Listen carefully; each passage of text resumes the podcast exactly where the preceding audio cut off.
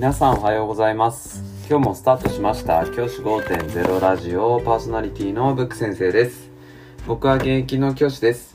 学校で働きながらリスナーの先生たちが今よりちょっとだけいい人生をくれるようなアイディアを発信しています。より良い授業学級経営働き方同僚保護者児童生徒との人間関係お金のことなど聞かないよりは聞いた方がいい内容を毎朝6時に放送しています。通勤の後から10分間聞き流すだけでも役立つ内容です。一人でも多くのリスナーの先生たちと一緒に良い教師人生を送ることが目的のラジオです。今回のテーマは Can do からの To do という話をしたいと思います。今日はですね先生方が最近よく使われる Can do リストからのそこから一歩進んだ考え方について考えたいと思います。実はですね僕最近すごく有名なすごく僕が尊敬している先生で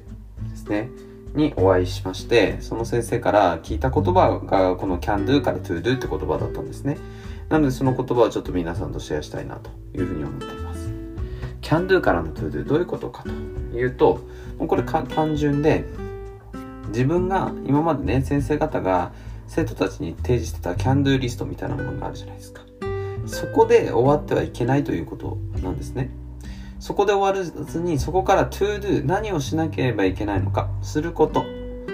をきちんと提示すること。これが大事なんじゃないかというようなお話でした。僕もすごく共感を持ってその話を聞いていました。なんでかっていうと結局ね can do だけであると can do っていうのは基本的にこう達成できると思うんですけど、キャンドゥリストっていうのは達成できることだと思うんですけど、達成できない子もいますよね。で、そこからが先生の役割なんじゃないかというふうに思うわけです。キャンドゥを作って、そのキャンドゥが達成できたかできないか、それはもう本人の、まあ、頑張った努力とかいうか、そういったものに起因するものなので、そこじゃなくて、じゃあそこから達成できなかった子に対してどういう対応をしていくかということの方が、やっぱり僕は大事なんじゃないかなというふうに思っています。だからこそ、can do のリストを作った上で、そこから to do ですね。することはどういうことしなきゃいけないのかって、そこまでセットで作った方が絶対にいいんじゃないかというような話でした。すごく共感を持って話を聞くことができました。僕最近やっぱり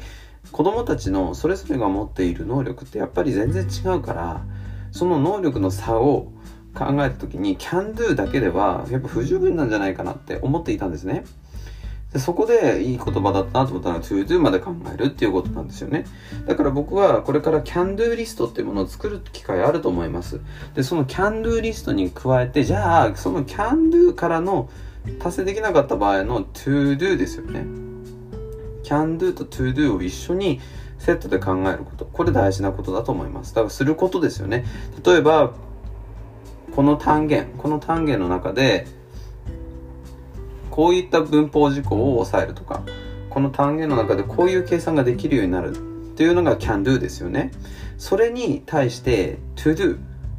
じゃあそれができなかったらどういうことをするかとか、それをするために can do がする、can do をするためにすること。こういうことをする。例えば、計算の時間を帯学習の中で、モジュールで計算の時間を設けるとか、あとは、その、その文法事項を使って話をさせたいからそれに向かって例えばこういった会話活動をするというのが ToDo になってきますよね。そういった CanDo と ToDo がセットになった考え方ができれば先生方が少しずつですねその自分のやるべきことというか今ここでこのタイミングで CanDo がこれで ToDo がこれだというふうに思って活動しやすいんじゃないかなというふうに思います。Can do はあくまで子供の達成する目標であって先生方がする施策ではないということなんですね。先生方がする施策先生がどういうふうな働き方を働きかけをするか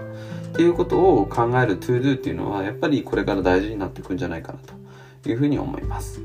その to do を考えることが can do を考えること以上になんなら大事なんじゃないかと。なんでかっていうとそれが子供の行動指針なわけですよね。子供たちが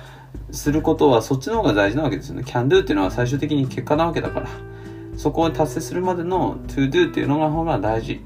なんじゃないかなと。まあ要は結果より過程ってことですよね。結果より過程を大事にしたいなというふうに思っています。なので Can Do と To Do 一緒に考えるっていう考え方僕すごく勉強になったのでここでシェアしたいと思います。じゃあ今日はこの辺で。起立で着席。さよならまた明日。